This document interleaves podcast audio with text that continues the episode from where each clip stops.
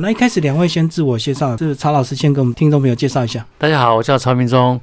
啊、我是台湾文史作家，我的写作大部分都跟台湾的文化历史有关。那我的绘本部分呢，我曾经做过的基隆庙口，还有基隆的庄园记，还有花莲哈。那其他在文史写作，我大部分都写一些有关的庶民生活的历史。我的作品有啊、台湾史新闻，还有偶尔间的绅士，台湾书民小考。好，那杨老师也自我介绍一下。嗨，大家好，我是杨丽玲。呃，我是一个插画工作者，本身呃，除了帮杂志或者是绘本哈，或是桥梁书绘制插画，自己也很喜欢写一些呃生活的纪事。好，那我们现在就开始跟我们的听众朋友聊这本书哦。放假了，先跟我们谈一下你们一开始在彼此配对的时候，两个过去有合作的经验吗？啊，还没有，我们我们这是第一次合作的。也是两个第一次透过这样的一个绘本才合作，然后中间整个过程来来回回，大部分都是透过网络嘛。哎，是的，但可是我们也常见面这样，因嗯为因为我们常常六个人一起开会，哦，嗯然后也有我们两个人单独开会这样。那我们现在就来聊放假了。这个放假的这个议题，好像是呃，两位都应该都算是非常熟悉，对不对？因为这个从祖孙爷三代的这个故事开始来讲起，这样子，每个人的放假都不一样，甚至也有讲到我们这个台湾过去传统的一个寒暑假以及这个农历年大家怎么过。因为这个是基本上它是有一个历史背景，我们要呈现那个从一九五零年代到一直到现在整个的一些变化哈，让它放弃它变化，其实跟我们的社会背景有有很因为社会背景而产生不一样的呃放假生活。那我们这本书是用那个倒叙的方法了哈，是从现在然后再倒到回顾回顾到妈妈妈哈父母那一代的小学生的放假生活，祖父母时代的呃小学生放假生活，甚至谈到曾祖父母小学生的放假生活。呃，是的，因为呃，在开始策划呃这本书的时候，我我跟曹老师第一次见面的时候是呃连经的主编把大家找在一起这样子，那也是我第一次呃看到曹老师。那我们在合作的一个过程当中呢，因为曹老师本身是文史方面的专家，所以他原则上把一九五零年到目前为止的整个嗯每一年呃的一个大事记，大概有呃以台湾的走过来的历史里面发生过哪一些大事记，然后有一些是跟儿童有关的，做了一个纵线的一个轴向表。那这样的一个资料提供给其他的两位文字作者之后，那因为我们两个人呃呃负责的部分是属于放假了，所以曹老师就开始着手呃写关于在这个这么长的一段期间里面，在小学生的放假生活里面，大概会经历到哪些事情？不同的世代，他们的放假生活跟家人相处的情形是怎么样的？那就一个绘图者而言，我觉得这是一个生活经验的回顾。嗯嗯，先讲一下放假的这个主题，是不是相对于另外两个主题来讲，这个比较天马行空一点，然后它可以这个接触的这个范围更广，不是局限在上课以及这个放学这样子。是是，就是其实是因为那个呃上学放学哈，然后然后才会显出这个呃放假的意义了哈。哦，是是因为你要上学，然后放学，然后就是说他有，比如说有一天或两天的时间哦，或者寒暑假更长时间哦，然后就被所以才会说是一个属于一种放假的生活这样。那这个东西呃，它最大我觉得最大的变化就是说，我们本来是在早期是那个呃是礼拜六下午才开始放放假，对，以前是放哦。要上五天半，对，然后后来才是周休二日，那这这个就对对整个放假的生活有有很大的影响。好，那我们现在开始就来聊书的一些内容，好不好？这个从阿朱的一家人开始谈起，然后从第一个场景就是阿朱他们家，对不对？呃，他们本来的假日应该是妈妈忙着在种花种草，爸爸在看报纸，然后两个小孩假日就是补眠这样子。我我觉得说，所以说我的意思说，当我们开始周休二日之后，哈、嗯，就就是说至少每个礼拜两两个放假天，对不对？对哈。那其实我们放假最喜欢做的是什么？就是一你一定是那种把过去的一些呃休息够了了哈，把不足的睡眠补好之后，先补眠你。才会行动哦。对对，那可所以所以可能你你礼拜六哦早上你或者你可以好好睡哈，我、睡饱了哦，我再来想说我接下来要怎么样去放松。所以我、所以我第一个场景就安排就是他们可以呃可以这个呃放假了哈，可以睡到饱，然后家里家里就是一种悠闲的方式哈啊，还有包括有一些猫也猫也觉得很悠闲这样。那当然我这只是写一下啊，那当然丽玲就花花了很大的功夫来呈现这样的画面。对对，丽玲老师就要花花精神来设计这样的一个场景，而且这个场景厉害到有点俯角，然后每个房间都看得到，这个角度很厉害哦。对，以现实的呃照片或者是你做摄影，当然不太可能达到这样的一个效果。那这里其实有一些呃属于画图者本身的一些私心跟梦想在里面，因为曹老师写出这一段文章是属于家庭的，是在一个房子里面发生的事情。可是就我本身而言，因为我渴望有一座花园，所以我把自己投身在这个妈妈的角色上。我觉得放假对一个妈妈来讲，可能就是她能够做她喜欢做的事情，而不是一顾的为了家人这样子。那就爸爸来讲，就是一个呃好喝的茶或者咖啡，然后很悠闲的看着书报。那对孩子而言，就是真的就是睡到饱这样子。所以以这张图的构图，虽然看起来好像很厉害，可是这里面的布局都是呃我想象中的家庭的一个样貌。对，而且连宠物也要补眠，这样两只猫 很慵懒的躺在沙发上。是是是是，因为猫本来就就就就爱睡觉哈。嗯，哦，猫本来一天时间睡觉很长。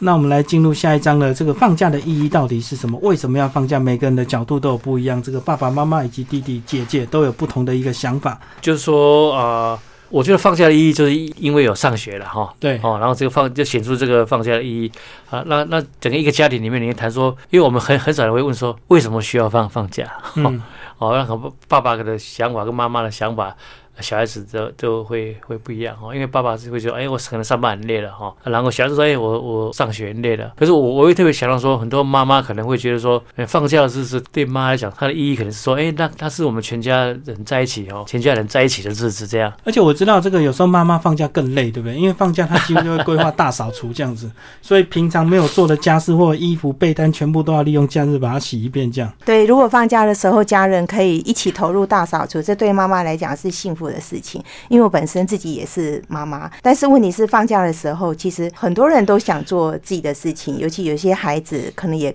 也安排了一些活动，对，那所以大扫除就变成妈妈独享的事情，对，嗯，妈妈独享，妈妈最累的，对对对。好，那其实现在的小朋友放假，有时候他们都自己跟同学有安排，但是我觉得最珍贵还是跟家人共度的一个时光，然后，那我们就开始进入这个周休日，他们这个假日他们就会出去玩，对不对？那场景就来到基隆的呃夜市，这个庙口小吃，所以这个基隆庙口也是这个呃我们曹老师非常熟悉的场景，对不对？你过去写了很多这个基隆的文史，是是是，这这因因为我就是想想说睡饱之后，对不对哈？然后很多人就第一个，哎，我去吃点东西嘛哈，去逛逛夜市逛，那很容易很容易就到。到夜市逛可以很多小吃这样哈，啊，其实我我书里面也也也没有特别提到说他要写哪个地方的的夜夜市了哈，啊，当然我会私下跟他说，因为我因为我提我会提供一些有关庙 庙口的照片给他看哈，是，然后就觉得哎，我们基隆庙，因为基隆庙庙口也是在台湾来讲，它是具有一些代表性的哈，它代表很多保留的一个，应该是一种最完整的这种庙口一直没有变哈。它整个形状一直没有变，然后摊位也都是比较有古老的，都随便随便讲都历史都都几十年的历史这样哦。所以说，我就啊就安安排请他来画画画我的故乡的那个，这也是我的私心哦。像基隆的庙口，就是他们那些摊位都要经得起考验，才有办法留到现在。没错，因为我相信那个摊位现在租金应该都蛮贵的。没错，他他就是，而且他你想说他为为什么叫摊位？如果他这个东西。他几十年的卖的东西都没有变的话哦，就表示他是经得起时间的考验哈，还有经得起跟其他摊位竞争的。这种考验，杨老师帮我们讲一下这个场景里面还有一些外国人，黄 金黄头发，然后穿着我爱台湾的衣服，是是是，这个当然呃，在这个这张图的构图上面，其实如果亲赴呃基隆庙口去拍照，很快就可以达成。那可是因为自己在时间上面的配合上面有一些些的难度，嗯所以我其实除了找了很多的图片之外，也看了很多嗯，可能观光客或者是个人拍的一些。YouTube 的影片，然后做了一些参考，所以原则上在格局上虽然不是百分之百的拟真基隆庙口的样貌，可是也是很尽量的希望可以把这个牌坊庙跟这个小吃街的样子比较一起呈现在这个画面上面。那因为基隆庙口确实是很多观光会。去到访的地方，所以也做了一些国际性跟时代感的感觉在。因为目前的这个页面是在讲现代的一个放假的夜市的样貌。嗯，是的，没没错的，因为基隆现在很多那种呃国际的游游轮啊，确确实有很多外国人哈，都常下就就跑到基隆庙庙口去了。哦，因为游轮这个一靠岸之后，就有一些时间可以让他上岸观光，就对。。对对，那对等于是庙口走路就会到，所以是是没没错没没错，对。然后里面还有个非常特别的这个红色塑胶椅，也是说夜市很代表的椅子，对不对？是是是，因为在呃红色塑胶椅上面，我我希望它除了庙的灯笼的黄色、红色之外，那在塑胶椅上面，它很台湾特色啊，就是它还有它的红色也可以让整个画面非常有那个呃亮跟呃呃整个色彩会变丰富。就是对应那个黄色的灯笼，是？是是是，那我们接下来继续到下一页呢，就开始有时候他们还会去做净滩，对不对？因为现在非常流行这个海海边净滩。那其实这这一页呢，也有提到一些我们现在这个海洋垃圾、海洋污染、塑胶的一个问题，对不对？我我这个页面，我主要是其实说，因为我们现在放假生活，其实如果跟过去比，它其实是非常的多元这样哦。嗯我们现在不不但有休闲的观观念，对不对哈？都比过去有这种休闲的观念，所以说我这里面会会安排说，有人去到各地玩之外哈，哎，有人会去利用寒寒暑假去参加夏令营这样。对，好，比如小朋友可能去参加一个，像有的是学学习打球的，好，有的是科学营，甚至有的学习做一些糕点的。啊，小朋友做的时候，哎，回家也是做给家人吃，这样哈。嗯啊，我觉得这个这个场面非常的温馨。这样，那我为什么会特别安排一个这种祭坛活动呢？就是我觉得说，现在确实有很多，如果的妈妈是一种环保义工哦，她确实也把这种假日，她可以哎带着家人一起去做净滩哦，这这是一种环保又公益的活动哦。这其实是这种东西在过去就比较不会发生，可现在人确实有这样的观念，他其实就是说利用放假天来做一天那个参加一种净滩活动，他可以一边看海边的风景，然后一一般把海边的垃圾清干净哦，这是其实是相对是一种很有意义的假日。杨老师帮我们介绍一下这个净滩也画了很多这个塑胶垃圾，对不对？这哎、个是。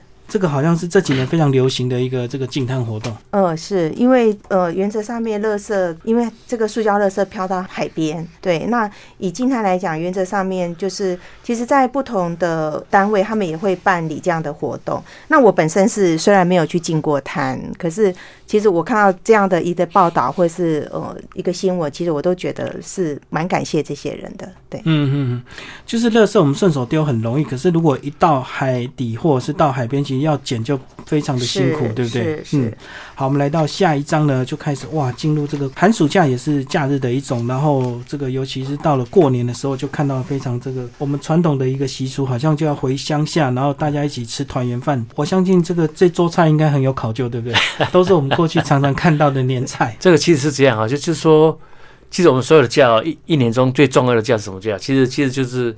我们讲的春节哈，嗯这个是假。那这这个通常这个假是都是我们一种，它不只是全家。团圆，甚至家整个家族团圆哈。那我们一般常会说，哎，尤尤其很多人到城市地方发展了，哎，因为过年的时候都会回家，呃，跟他的带着小孩子，然后去跟他的小孩子的祖母就一起这个拜年拜年，然后跟围围炉。那我当时也是安排利用这个机会哈，可以让他们比如说一个三代在一起哈，然后可以开始去谈他爸爸的小时候的放假生活，就开始要祖父母小时候的放假生活，我就制造这样的场景来让他们回顾。那当然，这种画面我只是只是讲一下过年哦。那丽玲就很辛苦，因为因为因为过年要先备哦，要准备什么年菜，然后到时候再再把一桌菜摆出来哦，这是一个很大的功夫。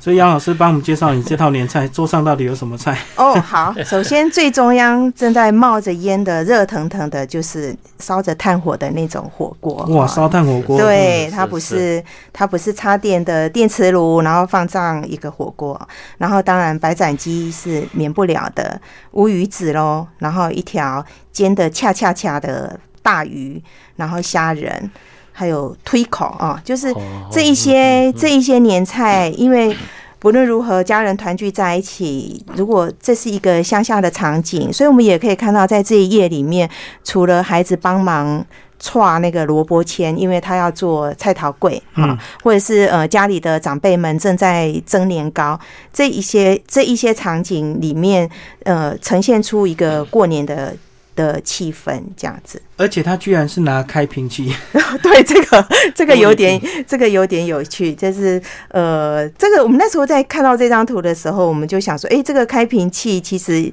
应该，嗯，这只是一个有趣的多项的思考的图，对我觉得可以稍微想一想。对，就是让我们回顾到过去过年那个时代。是是是。好，那从这个团圆饭就开始带入这个阿朱问他的妈妈，他们到底怎么过年，所以就把这个呃台湾过去的一些传统的过年习俗也带进去了，对不对？是，现在主要就是说他开始阿朱问他妈妈说：“那你小时候的放假是在做什么？”哈，对。然后就就让妈妈去去讲他妈妈的小时候，那等于说我们就回到开始上上一个世代，对。哦上一个我们上一个世代父母世代的放假。对啊，其实那个时候那个时候的那个那个还没有像现在现在这么强的的那一种周休概念，的那种呃休闲的概念，嗯。然后当时也还没有周休二日对。哈，然后有时候一下午星期六下午一放假，然后又当时还有还有那种父母就会希望去补偿自己小时候没有学到的哈，有些人就带孩子去当去上才艺班啦哈，哦或者或者去去。补习，所以那时候小孩子其实很忙这样。然后另外就是说有有时候有有的家里是开店的哈，嗯哦，然后那个就是说他还要去，呃，小孩子礼拜天哈生意好的时候还要去帮忙，这是我特别想。那当然这个我我里面只提一下杂货店哦，然后这个 这个杂货店 要开家店就就就没那么简单，就有有力你要花很多时间去去把杂货店里面卖的东西都把它画出来。对，所以杨老师又要去把当初那个 干妈点，大概那时候还是是什么刚刚讲货画出来。的东西，对对，对，但再提到这一页呢，就是阿朱的妈妈说，她礼拜六、礼拜天，其实她除了要学才艺，还要顾店。那我们也知道说，这个阿朱的妈妈的家庭应该是一个家境还不错的家庭哦，就是可以去学才艺跳舞，嗯还有各式各样的才艺。那我在我自己小时候，我也非常渴望学才艺，可是没有那样的机会。但是我跟阿朱妈妈一样的是，我要顾店，是因为我们家开了一家建材行，嗯就是给盖房子的，卖砖啊、卖瓦之类的，所以我也是那个顾店的人。那只是这个杂货店里面呈现的食品的风貌跟建材行是完全不同的东西。可是固定的心情、等待客人或是对应客人需要，我想是一样的。可是我觉得雇建材行跟顾干妈点有差别，你知道吗？顾 干妈点你要盯住有没有人偷东西，雇建材比较没有人会偷。对，没有错，没有人会偷 水泥，是是是但是我们要搬重物。就是有时候人家买水泥买沙，你要帮对忙扛一下。是是嗯是，那其实这个我看到这个场景就很有意思哦，有白色的鸡蛋跟这个比较偏黄的鸡蛋，然后还有普里米粉跟新竹米粉，所以这个也是真的有稍微考据一下，大概那时候卖的货是这些，对不对？对对对，因为在这个其实比较很有趣的事情是在。在比较乡下的杂货店里面，他们的货架这几十年上几乎没有什么样的转变。对对就是可能呃货架上有面筋有，但是这些东西现在已经必须在大卖场、超市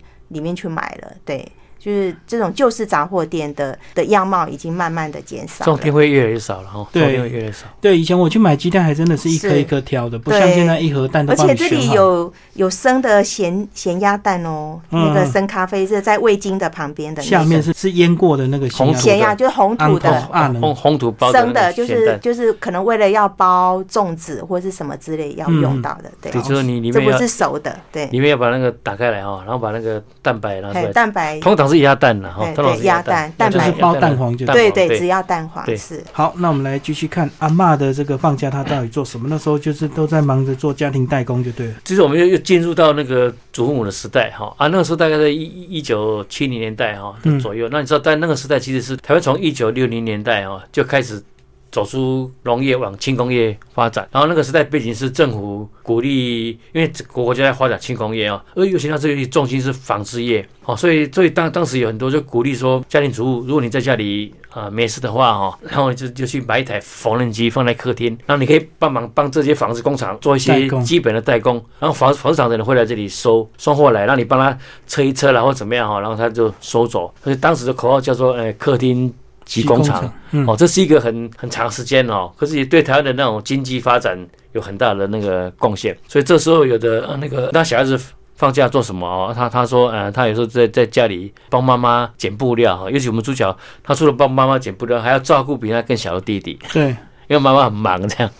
对，我知道那时候好像都论件计酬的，就一件多少钱这样子，对对没然后呃工厂会把料送到你家，然后再去收这样子，你们只要做代工就好。是是，好，那到了下一页其实就很精彩，这个呃开始观光就要慢慢，那时候就开始 不管哪个年代假日都会出去玩，然后那时候知名的景点，那时候阿里山神木呢还没倒，所以我们还有看到这红色的小火车这样这个场景。是是是，在这个我说明一下，在这一页的的这个年代，就是这个祖母差不多十岁的这个年代，我们把它设定差不多民国五十年出头这样子。那因为阿里山的神木在民国四十七年的时候被雷击了，嗯所以其实非从本来非常非常茂密的一棵一个块木，其实它的上半部已经毁了。后来林务局在上面又种了两株的小苗，所以在如果在这个年代我把一棵神木画的很茂密，可能这个与时代背景就会不符合。嗯所以除了在画神木找照片，当然不是太难的事情。可是如果考虑在这个时代背景上面，可能就有一些必须要比较慎重的考虑。然后我知道这个这一张呢，这个李小龙也是重点，对不对？那时候李小龙的电影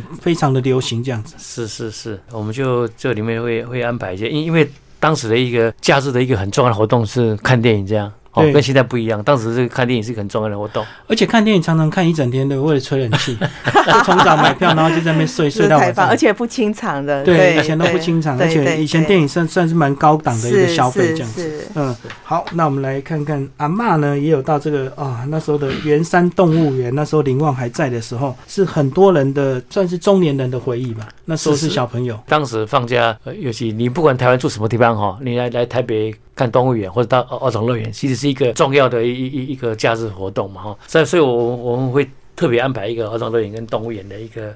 一个场景啊，尤其我们特把这次那个叫林旺的大象，把它沉淀在动物园。老师有没有特别再去研究林旺的故事？他好像是从缅甸运过来的、哦，对是。千里迢迢所这样子以运过来。我在找这个关于林旺大象林旺的照片的时候，其实也看到很多关于他们在运送的过程，还有当初跟这个大象林旺相处的一些历史的照片。嗯嗯，对，可是这个在我们叙述的这个年代是更久以前的事情。所以他那时候还很年轻的，对。是，而且以前我们小学的时候，如果到就我们学校来讲，有一个是叫春季的远足，那个就是。呃，用走路的去野外郊游，另外一个就是秋季的旅行。那旅行呢，我们就会比如说来台北这样子。那如果我跟家里人讲说我们要去动物园的时候，家里人都会说：“哦，你别给我搞垮。”就是那时候对动物园的印象是这样子。对，那时候你看猴子，猴子也看你。是是是，好哇，下一个场景非常丰富哦。这个阿嬷的那时候的市集，对不对？这个是应该是祖母讲他的他的父母的时代啊，所以应该是就是阿朱的曾曾祖母的时代，的曾祖母时代，这样。对阿妈的妈妈就对。对对。然后那时候，呃，来帮我们聊聊这个场景。哇，那时候鸡儿还是称斤一只一只，然后放在鸡笼里的，是要哪一只它来抓起来。是是是，因为这个其实台湾的市场的呃面貌的变化，如果到呃属于乡镇的老街的地方，也许会觉得变化不大，只是卖的东西不一样。对，然后有一些东西在当初有的，比如说黄色的香瓜，我们现在其实也已经非常不容易看到了，这样子嗯、就变绿色。对我们以前吃的食物跟现在其实是有一些些的不同，可是有一些是呃一直改良精进而留在的。那这张图因为讲到的说是呃阿朱的曾祖母，然后再帮他的妈妈卖水果，所以以这张图来讲，我最先画的就是妈妈在削凤梨的这个图。好，嗯。在差不多画面的左边靠中间这个位置，然后阿朱正在找钱给客人，所以我从这里开始先画好这个，然后我才去布局这整个街道或是市场的样貌，是不是要有吃小吃的地方，然后后面的商店的样子，然后来呃生活上所需的，所以卖鱼的、卖菜的、扛汽水的、扛米的、运米的，然后呃买菜的、吃面的。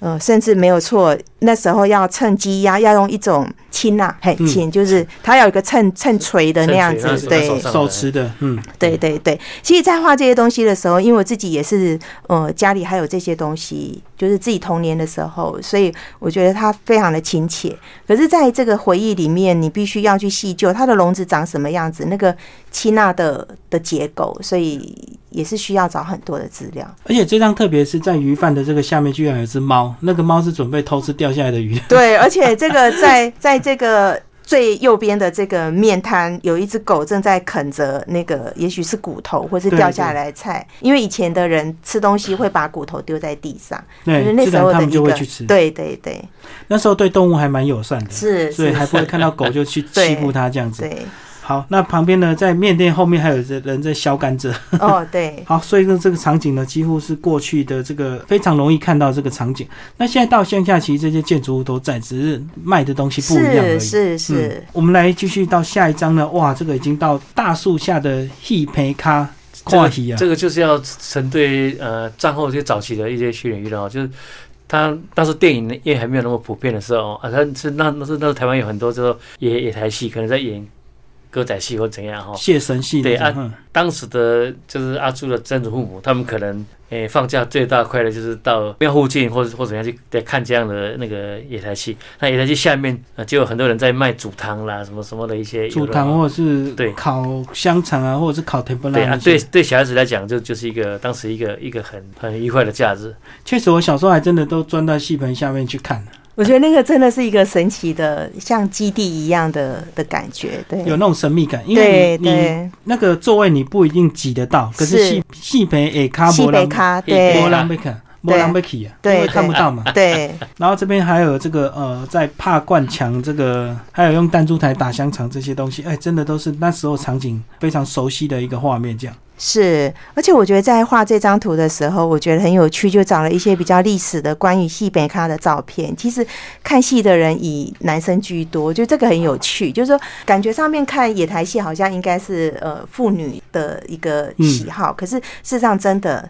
我看的历史照片里面非常多都是男生，很有趣。是不是？呃，女生可能家里都还要忙一些家务，对比较没有那对个闲情。因为我就想到我我爸爸跟我阿公也是，如果呃比如靠被搬起的时阵，他们就会带着自己的椅子搬过去这样子自。己的椅子比较舒服啊，对，就是单独的搬一个板凳，因为呃怕没有位置坐这样子。然后我们小孩子如果去，真的就是挤在那个戏北咖烤那个 U 鱼，或者是设那个那个有一个转盘，然后对，稍微小小小的跟那个庄家对赌对对对对对，嗯嗯这些都是在台上哭，呃，台上在演戏，台下也许啊骂妈妈们哭的稀里哗啦，可是小孩子的乐趣完全不在于他演什么，而是跟 其他的孩子在一起。是的，是的。对啊，那旁边还有人在打弹珠啊，是，就是他演他的泥丸里。对。对对，好，那场景呢继续延伸了，也延伸到这个呃，祖父跟他说，他小时候就也是他的阿昼的阿昼的阿昼，说他们那时候小时候根本也没有什么休假，也没有什么读书，对不对？每天就是帮忙种田，要不然就是帮忙这个放水牛这样子。是的，我我们这个是在讲说，到了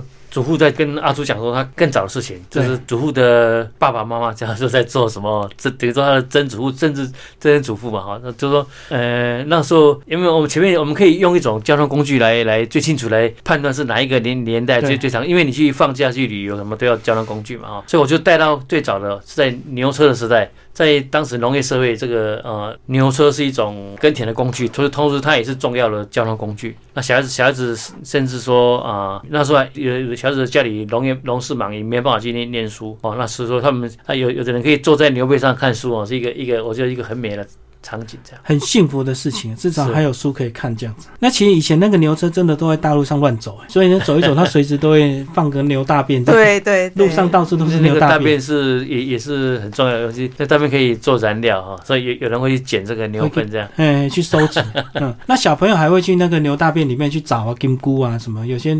有些昆虫不是会躲在牛大便里面吃，哦，又古塞菇啊，那有一个古塞菇名名字啊，对吧？就是要挖出来啊。嗯是是是是是，可是我觉得以前为什么大家不觉得牛大便很臭？是因为牛吃草，对不对？所以那味道比较没那么重，不像猪大便。相对没那么臭了哈，牛大便对，相对没那么臭，而且那个东西晒干以后，那个是可以做可以做燃料的。嗯，所以大家以前还能够容忍那个牛在路上乱大便这样子。我我我们最后是在开始让一些，诶、他们等于说年夜饭吃饱以后啊，大家在一起闲聊嘛哈，那嗯，借由闲聊来带出这个三大闲聊，来带带出我们这种放假的意义啦。那那我主要是想说，因为呃放假虽然做事事情的不不同啊，那我这里也。也呈现一些对比啊，比如说现在的人，你可能是坐在高铁上，然后快速经过，从窗户看到田野风光，对，那跟以前是你可能骑在牛车上经过这个田田间田间小道的这种对比，知道吧？哈，诶，到底是哪一种比较幸福？这样，放假生活哈。那我没有要说哪一种幸福，其实我觉得两种都很幸福，嗯就是这个这种时代的一些转变，这这是我我里面所要呈现。那到这里面到最后都要都要靠那个那个丽玲把它这个整个画面把它呈现出来，这样。或者各嗯，种交通工具的改变，比如说早期的，虽然以前我们也骑脚踏车，可以前的脚踏车跟现在的脚踏车其不一样实是是不一样的哈。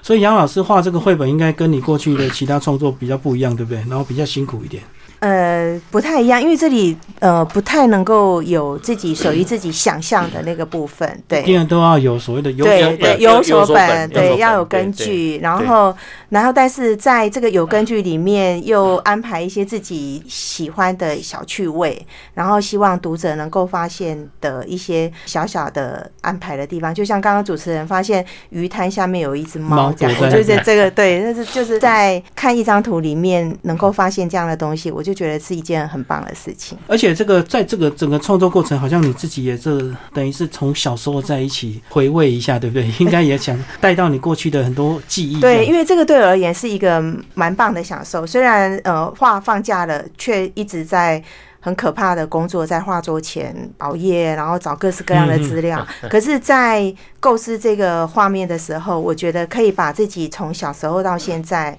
经历了大概也五十年了，哈，就是是这样的一个过程，从有记忆到现在，呃，做了一个回溯。或者是说做了一个重新的整理，那呃跟家人的关系哈，或者是说跟整个社会的感觉，我们放假了跟同学相处的情形，我觉得呃对我而言放假了就是不必背书包，一开始找到这个题目，你们两个那那时候的心情是怎么？因为是三个题目，三组人嘛，然后出版社给你们安排这个。那一开始接到这个任务的时候，心里怎么想？我第一个想法就是说太难了，因为我的合作对象是一个可怕的 文史工作者，文史工作者很严谨，我知。道他会给我非常非常多的资料，那当然在这么像山像海一样大的资料里面，要去做一层一层的筛选，选出我们要的跟我们要表现的。所以我那时候觉得说，我记得我们第一次开会的时候，我好像有举手说我可不可以退出，哦可是幸好我没有退出，我觉得很享受跟大家一起工作产生的火花，跟这里面培养起来的革命情感。对啊，因为放假这个主题太大了，对，我觉得相对其他两个主题来讲，就是聚焦在上课的情景，那或者是所以说当时一个心中想就是说我要设一个呃抓着中心的主旨然后就是说我用倒叙的方式，就是要让小孩子，因为你现在现在的现在的放假很多样嘛哦，你可能很快乐，你想想你父母怎么放假的，嗯嗯，你的祖父母怎么放假的，对。曾祖父母怎么放假，他们有的甚至假日比上学更累这样，因为为什么？他要去帮忙妈妈去市场卖菜，所以这种东西提供一个小孩子的一种反思了哈。嗯那另外我要想最想表达的是说，其实放假最重要的是一种你全家人在一起这样。对，哦，你可能一起帮父母去卖卖菜很辛苦，现在可能一起去出国去旅游，就是一种一种享受这样哦。可是我觉得这东西都它有一个本质，就是说你跟家里的人在一起这样，就同甘共苦。我、我我觉得这是一种很重要的家庭价值，所以简单讲，就是不是放假玩什么，是重点跟谁玩，对不对？跟家里人跟家里的人在在在一起的对全家能够的在一起时光这样。最珍贵。这样，不管你是用五掐慢慢走，还是要坐高铁，都有对对不同的乐趣对对对。是好，今天谢谢两位为大家介绍放假了曹明忠老师以及杨丽玲老师最新的作品，谢谢。谢谢大家，谢谢大哎家。